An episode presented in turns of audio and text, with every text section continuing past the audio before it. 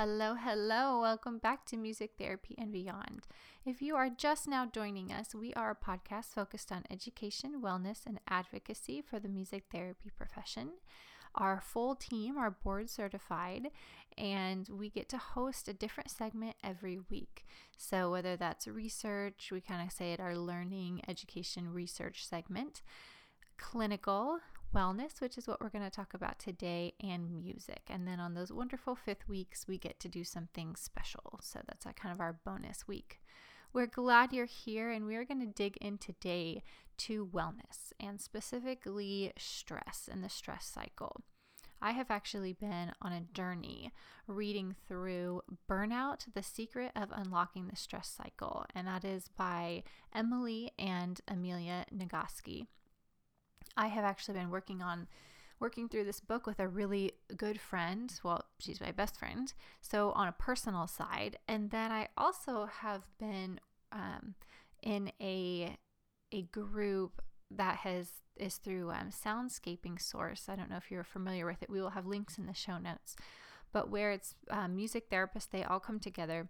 And this was, they, they had a, a book club. And so I've been listening in on the conversations they've been having um, throughout the last month or so, um, sort of on the music therapy side. So I've kind of looked at this book personally and professionally, and it's been really, really wonderful. And I wanted to share just a little bit about it today. It, it also goes really nicely with some of the trauma informed care that we've talked about, as well as our other wellness segments. And so um, I'm excited to get started today, but before we do, let's take just a moment to center ourselves and get ready for this conversation.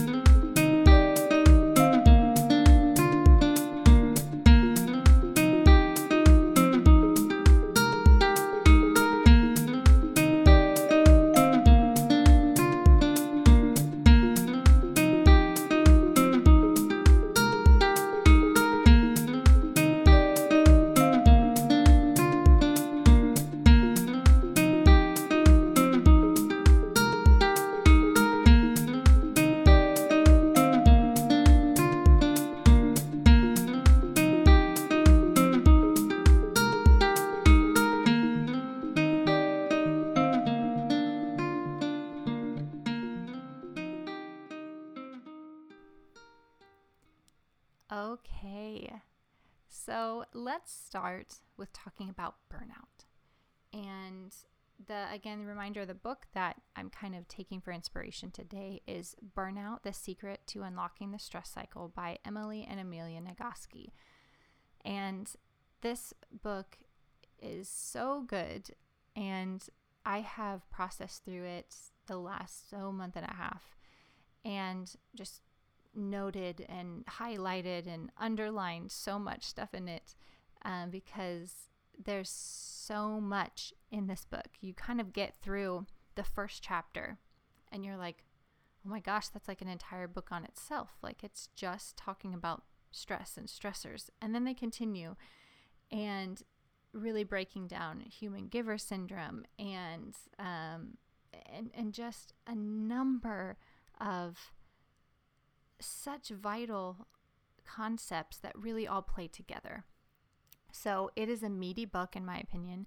They have done an incredible amount of research. It was written over multiple years, and I really think that it is it is a must read for really everybody um, because it just has so much so much grit in it. It just has so much information. So I highly encourage you. I'll have links to the show notes um, or links for that book in the show notes as well as some podcasts that they've done. One with um, Brene Brown on her Dare to Lead podcast. Um, and so I'll, I'll, link to that as well as, as well as a couple other ones, um, so you can get to know them and and listen to them talk about the book. Um, but it is it it's kind of separated into three sections. And it, it just, there's so much actionable steps that you can take. I just really highly encourage it. So, we're going to just scratch the surface today. And first, I want to start by talking about burnout. So, in the book, they mentioned that about 20 to 30% of teachers in America on every any given time period um, have burnout or would consider themselves burnout, as well as up to 50% of medical professionals. Now, that I would say in the middle of a global pandemic is much higher. They also mentioned that there's not a lot of um, conclusive research about parental burnout, but I would say we are looking at a significant time in our history where that has probably at an all time high. So I would assume that these numbers right now are much higher.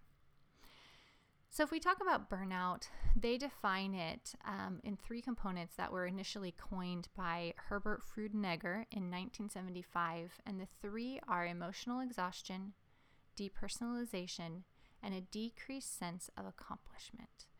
Emotional exhaustion, identified as the fatigue that comes from caring too much for too long. And this is the one that is directly linked to our physical health or physical health parameters, um, especially for women. Number two is depersonalization, and that they identify as the depletion of empathy, caring, and compassion. And then lastly, the decreased sense of accomplishment, which kind of speaks to itself, but they identify it as this unconquerable sense of futility, feeling that nothing you do makes any difference. So the three components um, initially coined for burnout are emotional exhaustion, depersonalization, and the decreased sense of accomplishment. And the one that they have identified as probably of prime importance is being where emotional exhaustion comes in is when what happens when we get stuck in an emotion and don't can't process through it. So we're going to talk a little bit more about that as they go through. That's just the whole premises of the entire start of the book, um, and really is the theme throughout. So, if you've been with some of our trauma informed and processed through some of those, we've talked about stress and we've talked about um, adverse childhood experiences and how that leads to stress and it affects our body and our brain. And so, that we're familiar what stress looks like. Higher cortisol levels, that's the neurologic and physiological shift that happens in our bodies when we encounter um, a threat. And so, you know, the quintessential idea is if you're being chased by a bear, you know, we fight, flight, freeze, fold. Um, those are our body's automatic evolutionary adaptive responses. That's our stress. That is how we respond to a stressor. So here's the difference between stressor and stress. So that's stress. That's what our body does. That's the neurologic and physiological shift that happens in our body due to a stressor.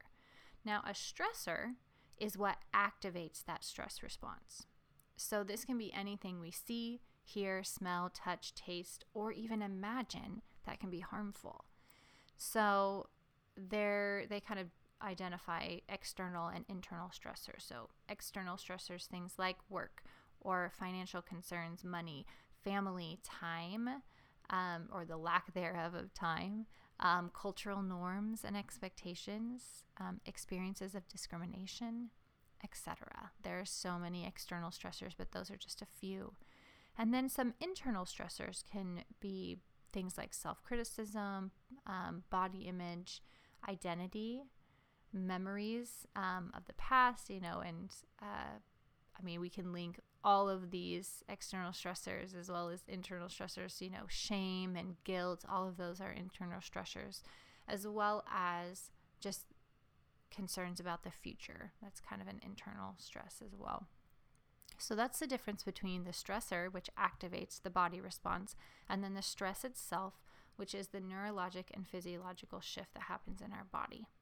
And so they really take pains to say, you know, in this modern world, we it's not as um, easy as we're either being chased by a bear or we're not. In our modern world, we are cycling through stress all day long.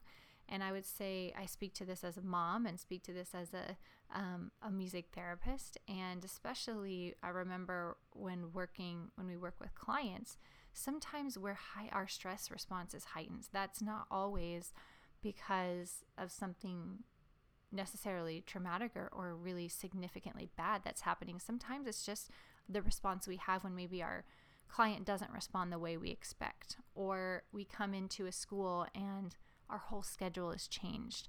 Um, it could be slight things like that, and there are varying degrees, I believe, of stress um, is how we respond. But the fact is that we are are cycling in and out of that every single day, and so um, our body is physically responding to those stressors that we can't control with a stress response. And that, you know, we've talked about what that looks like heightened awareness, increased heart rate, increased blood pressure, and uh, a rise in cortisol. We also pull down into that brainstem more primitive, let's survive, let's figure it out um, kind of mentality rather than being very calm and being able to access our cognition. And so, um, to varying levels of, you know, degrees of levels of that, we are cycling through that every day.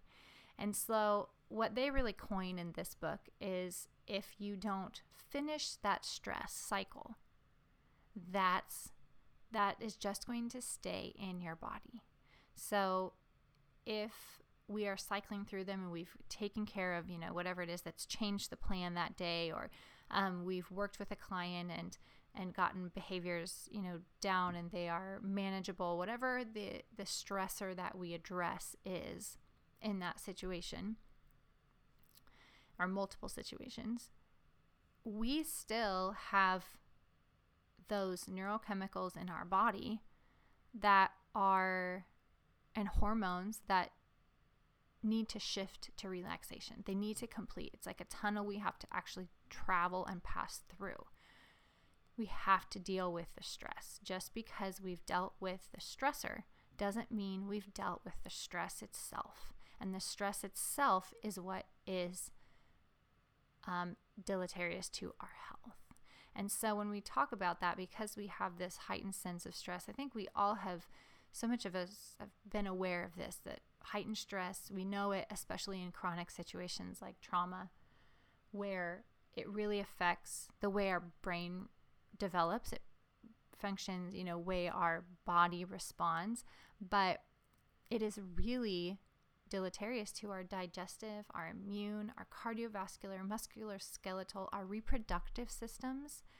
I mean, this is blowing my mind. I I known this, but they just smack you right in the face with this in the book, and it is so powerful um, to hear them talk about it or to read them talking about this and how important it is. And this has really sh- shifted in my brain, both my personal and my professional life.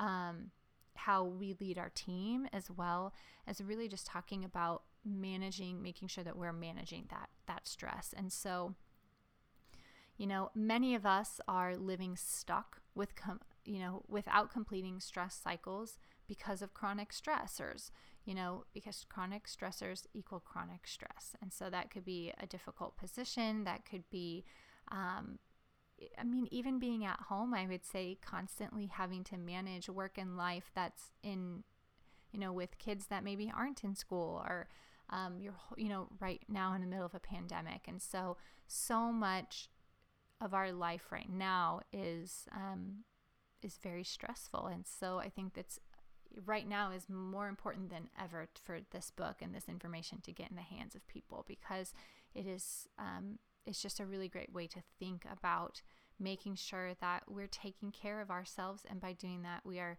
helping to um, process through that stress cycle. Okay so let's talk about how we complete the stress cycle. And they have given some really great um, suggestions in the book. The first one is physical movement. So, between 20 to 60 minutes most days of the week. Wanting to be pretty consistent about this because if we think about the level of stress and the number of stress cycles that we likely go through in a day, it's important for us to go and get rid of those and so um, complete those um, on a more regular basis. So, those can be running, dancing, they say sweating it out at a Zumba class. Um, but really, you know, any physical movement as well as intense and focused progressive muscle tense and relaxation. I know this is one that, especially if I get to the, if I'm working up a little bit later and I'm even just more aroused by just being up and and working on maybe a creative project because in the evenings is of course when you i'm working on creative projects. And sometimes i can notice that i get through a stress cycle because maybe i sit for too long but i'm just so engaged in what i'm doing. And then i get to bed and i lay down and i'm like oh i know i've got some stress cycles to like get rid of and process through today. So i don't want to go out and run. And so I could do some yoga. Sometimes I do that and do some mindfulness with that as well as some deep breathing. But this progressive muscle tension and relax has been so helpful because I actually will be able to process through it and feel this like um, full body kind of chills and like running through. So I know that that's when I've finished my stress cycle. And it's just really been sort of change, uh, just it's just really really helpful for me lately um, so this so physical movement is uh, just they say the number one way to get rid of a stress cycle. Number two is really deep breathing. And so that's the deep slow breathing that helps to down regulate that stress response. So being sure that that breath you goes in all the way out until like your belly contracts is the way they explain it. So they also notify or uh, mentioned that this is very helpful when stress isn't that high or when maybe you need to um, maybe you're in you're get in a meeting or something and your stress response gets activated but it's not appropriate at that time to respond um, because you need to sit in the meeting and you need to um, you know social appropriateness and all the things. And then deal with the stress later. It's helpful to just kind of get rid of the the t- the severity of it, I guess. But then you need to complete it later on. But deep breathing, they say, is a really great way to help down regulate that stress response.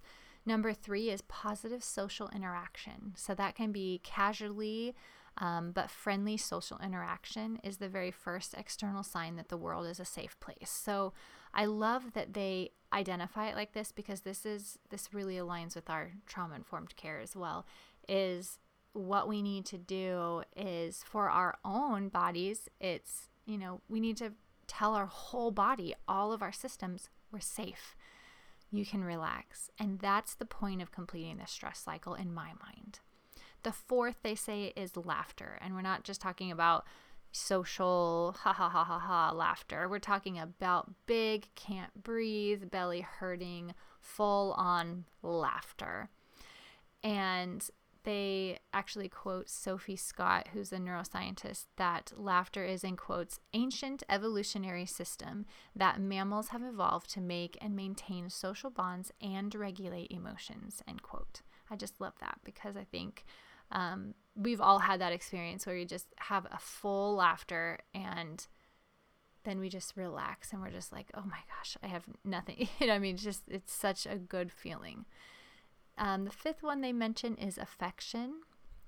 So, this is really a deep connection with a loving presence. So, that can be a partner or a husband or um, a best friend, a parent. Um, but keeping in mind that the whole point of this affection is to communicate to your brain and your body that you are safe. And so they give um, kind of some recommendations of like the 20 second hug, which they explain so beautifully in um, the podcast on Brene Brown's Dare to Lead podcast. Um, but basically, the 20 second hug is you're standing full f- flat on your own feet. So you're supporting yourself. You're not like leaning into each other, but you have just this 20 second hug where you're, it's it's deep, it's emotional, it's intentional, and then at the end of it, you just get this release of I'm safe and I'm confident. They also mentioned that um, we also have this six second kiss. There's uh, multiple other ones, but you know, cuddling and that depending on you know who you are and how you respond to affection. But they say that's a really good way as well. Um, six, which is probably one of my favorite, is the big old cry. So everybody, we know this one. Uh, just a all out, go in your bedroom, cry it out. Um, not, you know, they they say just the the act of actually the crying, the physical act of the crying, um, is is a way to to complete that stress cycle. And then the last one they mention is creative expression. So engaging in expressing like big emotions and processing through them, painting, sculpting, um, music, theater, storytelling, poetry, etc., etc. Um, and as music therapists, we know that this is an, a wonderful way um, to express emotions, and now we know that it's a really great way to help re- um, complete that stress cycle. So, so, those are some ways that we can complete the stress cycle. So, how do we know when we have successfully completed the cycle? They really take um, note that it's not an intellectual decision. You don't just say, okay, I'm done with that stress. It's this physiological shift because remember, the stress is a physiological response. So, we have it's a physiological relaxation that happens relaxation in our muscles um, we deepen our breathing. That's how we kind of know that we've done, we've completed that cycle. Like I mentioned, I get full body chills and they kind of like cycle, get like three or four full body chills, and then it kind of stops. And then I know that I've I've gotten rid of those neurochemicals and we've processed through that stress. So they also mention that if you have years and years of stress response cycles spinning that you haven't been taking care of, it might take a while to get through that backlog. And so all you need to do is really to recognize that you feel incrementally better. So you might not get a full relaxation because you're still trying to get through some of those, but you feel incrementally better than you did before you started whatever activity that is, if it's the deep breathing or the social interaction or the physical movement. But I have felt that it is just so important to just be intentional about this and just bring awareness to my body and my brain and just how I um that's probably the biggest biggest change in my life is just the awareness and was the first place I started was how am I responding how am I um, noticing when I'm still needing to complete a stress cycle and um, then how do I feel? How does it feel when I'm I've relaxed and, and completed that? So the tips they suggest are find what works for you, build in experiences that complete the cycle regularly, basically on a daily basis. So um, I really I, I want to dig into two different areas and then I'm going to let you go today because this is just so much in this book, and I highly encourage you to dig into it yourself. But the one I wanted to mention that just really fascinated me was connection. So they go on later on in the book to really identify, uh, dig deeper into some of these stressors. And connection is one that I just found so, so fascinating and one I think is really important for us to be intentional with especially in this time of pandemic when we are maybe not seeing our family and friends um, and our people, our bubble, what they call their bubble of love, um, m- more um, frequently. So they say that connection, and this is per research again, nourishes in a literal physiological way. So it actually regulates our heart rate and our respiration rate, which then increases our emotional activations um, in our brains and shifts our immune response, changes our exposure to stressors, and modulates our stress response. So, current connection physically does that. You know, they go into describe, um, in quotes, in describing the results of a 2018 study on the health impact of loneliness a chief medical officer for an insurance company described loneliness as having the same impact on mortality as smoking 15 cigarettes a day. End quotes. This is on page 134 in their book. I have like in my notes, what exclamation point, question mark, exclamation point, because this just is blowing my mind. And especially now that we're in the, you know, towards the end, I would say, but we're still in a global pandemic. It's just loneliness impacts our health, our physical health, and it is as deleterious as smoking 15 cigarettes a day. It's just, it, it just, I just can't even, that, that blows my mind. I don't know if that blows your mind, but it does my, it does for me. So, going on to identify what we need connection and autonomy. This is the oscillating that they kind of talked about in the book. They we oscillate between needing connection, like physically needing connection, and needing autonomy, and just that this is why we cycle um, every day and throughout our lives. We need to make sure that we're oscillating between connection and autonomy. So they really dig deep into co-regulation, which just is I I love because it talks so much about attachment and the basis of that. But something we spoke about during our trauma series is this, and we really dig into it again in our attachment series um, or attachment episode, which is episode nine. But from our very first moments, our brains are shaped by connection. This doesn't change in adulthood. We still experience co regulation with those around us. So the importance of finding our in quotes that they they kind of identify our bubble of love. So that's not just marriage or romantic relationships, but a circle of friends, family that will support you and relationships that you can trust when you are being your authentic self. And so really finding the importance of building those up around you, identifying who those people are, and then utilizing them to really help you do that stress cycle and um, participate in that co regulation because that is something that's just a physical need for us. They go as far as to say life without connection is nourishment without food.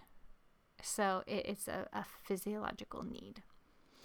Um, this is particularly difficult right now, I would say, um, during this pandemic, as we've kind of talked about. Um, but just remembering that when we look back at the stress cycle, we see connection as one of those com- those ways to complete that cycle. Um, and I know this is true. So after a good chat with my best friend, um, I relax. We both go away having spoken about hard things in life, and we just I, I know at the end of our meetings we just sigh uh, of relaxation. We always say this is our therapy in quotes, and it's true. It just it, it's sort of like that in that it helps us to complete that stress cycle. So, I I certainly know this from experience. In the book, they continue to speak about the power of having a friend go through an emotion with you. And they tell, like, in a really amazing t- story in the connection chapter, about a time when a full audience of women belted out, Love is an open door from um, from Frozen. Oh no no no! It wasn't Love Has Open Door. It's Let It Go. It's Let It Go, and specifically the phrase "This perfect girl is gone." And so, just the power of that, and what they call in quotes the Uber bubble. And so, where we join together in this rhythmic play. Um, to process and express those emotions. And so as music therapists, we're very familiar with this. You know, when we are, you know, making music, singers and choirs and players on a team, they experience this band members. Um, this synchrony that you get from rhythmically doing something at the same time. So, this is definitely a phenomenon that is well known to us as music therapists. But knowing this for our personal, we can take these and these strategies. And you know i know singing with my kiddos even just like having a dance party and singing with them and that rhythmic aspect of being in synchrony with other people that is a way to help re- um, complete that stress cycle. And so i know even my husband and i have always said that running and walking is the best thing for our marriage and it is. Um, that synchrony that you get in connection as you're running together helps us both to complete our stress cycles and it encourages um, our relationship. It supports that. And so um, I, I definitely have personal experiences of, of all the things they're talking about here. And so it's the importance that connection is it is necessary and that we need to be cycling through connection and autonomy every day. And so I feel like that's um, just really important for us to know as people and as therapists um, for those that we're working with as well. So, the last bit I want to talk to you, I'm going to take like five minutes today, is rest. This is the focus of like the last portion of their book. And I'm just going to briefly mention it today and do, I think, another podcast completely devoted to rest because it is that important. For today, let's go back to the idea of oscillating. So, between connection and autonomy, in the same pattern, we need to oscillate between work and rest. Um, we dig into research behind rest um, and this profoundly unfortunate things that happen when we don't rest.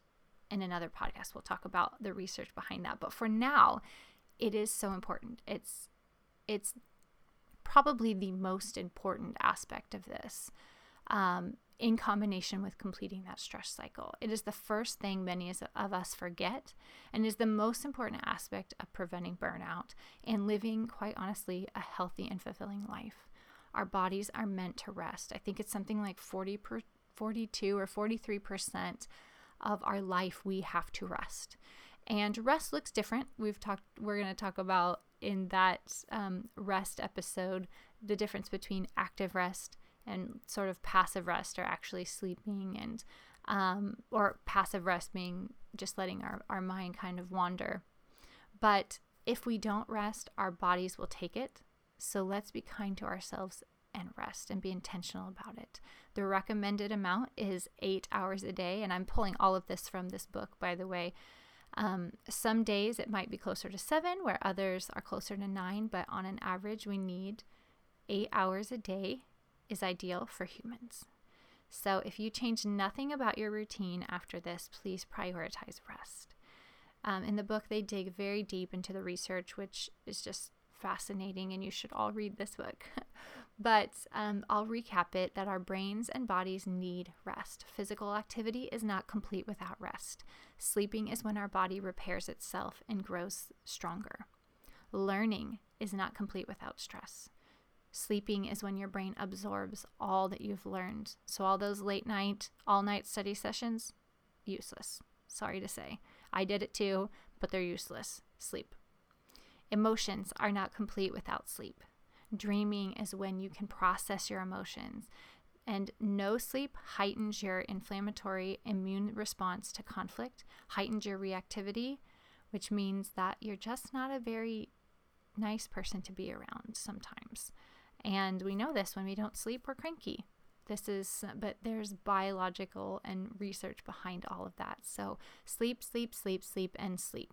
We all know sleep is important. It's important for all of our systems and leaves us retaining more information. It leaves our bodies stronger and healthier, and we're able to manage our stress more effectively. So, please sleep. This is all I have for you today, and this is just such a fascinating book and one I've really um, enjoyed walking through the last few months. Um, as we look at burnout, as we look at self care, as we look at sleep and rest, we really how and how we oscillate um, between all of these during life. It's just really fascinating, and um, this is a great resource to learn more about it. I hope it intrigued you as well today, and I appreciate your time, appreciate how you're listening and joining us every week and we'll see you again next week for our music segment. Find all the show notes, links, and resources at musictherapyandbeyond.com and on Instagram and Facebook at Music Therapy and. And if you'd like to email us, we're at musictherapyandbeyond at gmail.com. Thank you for the work you do in all the places you do it. Now, please go sleep. Bye, friends.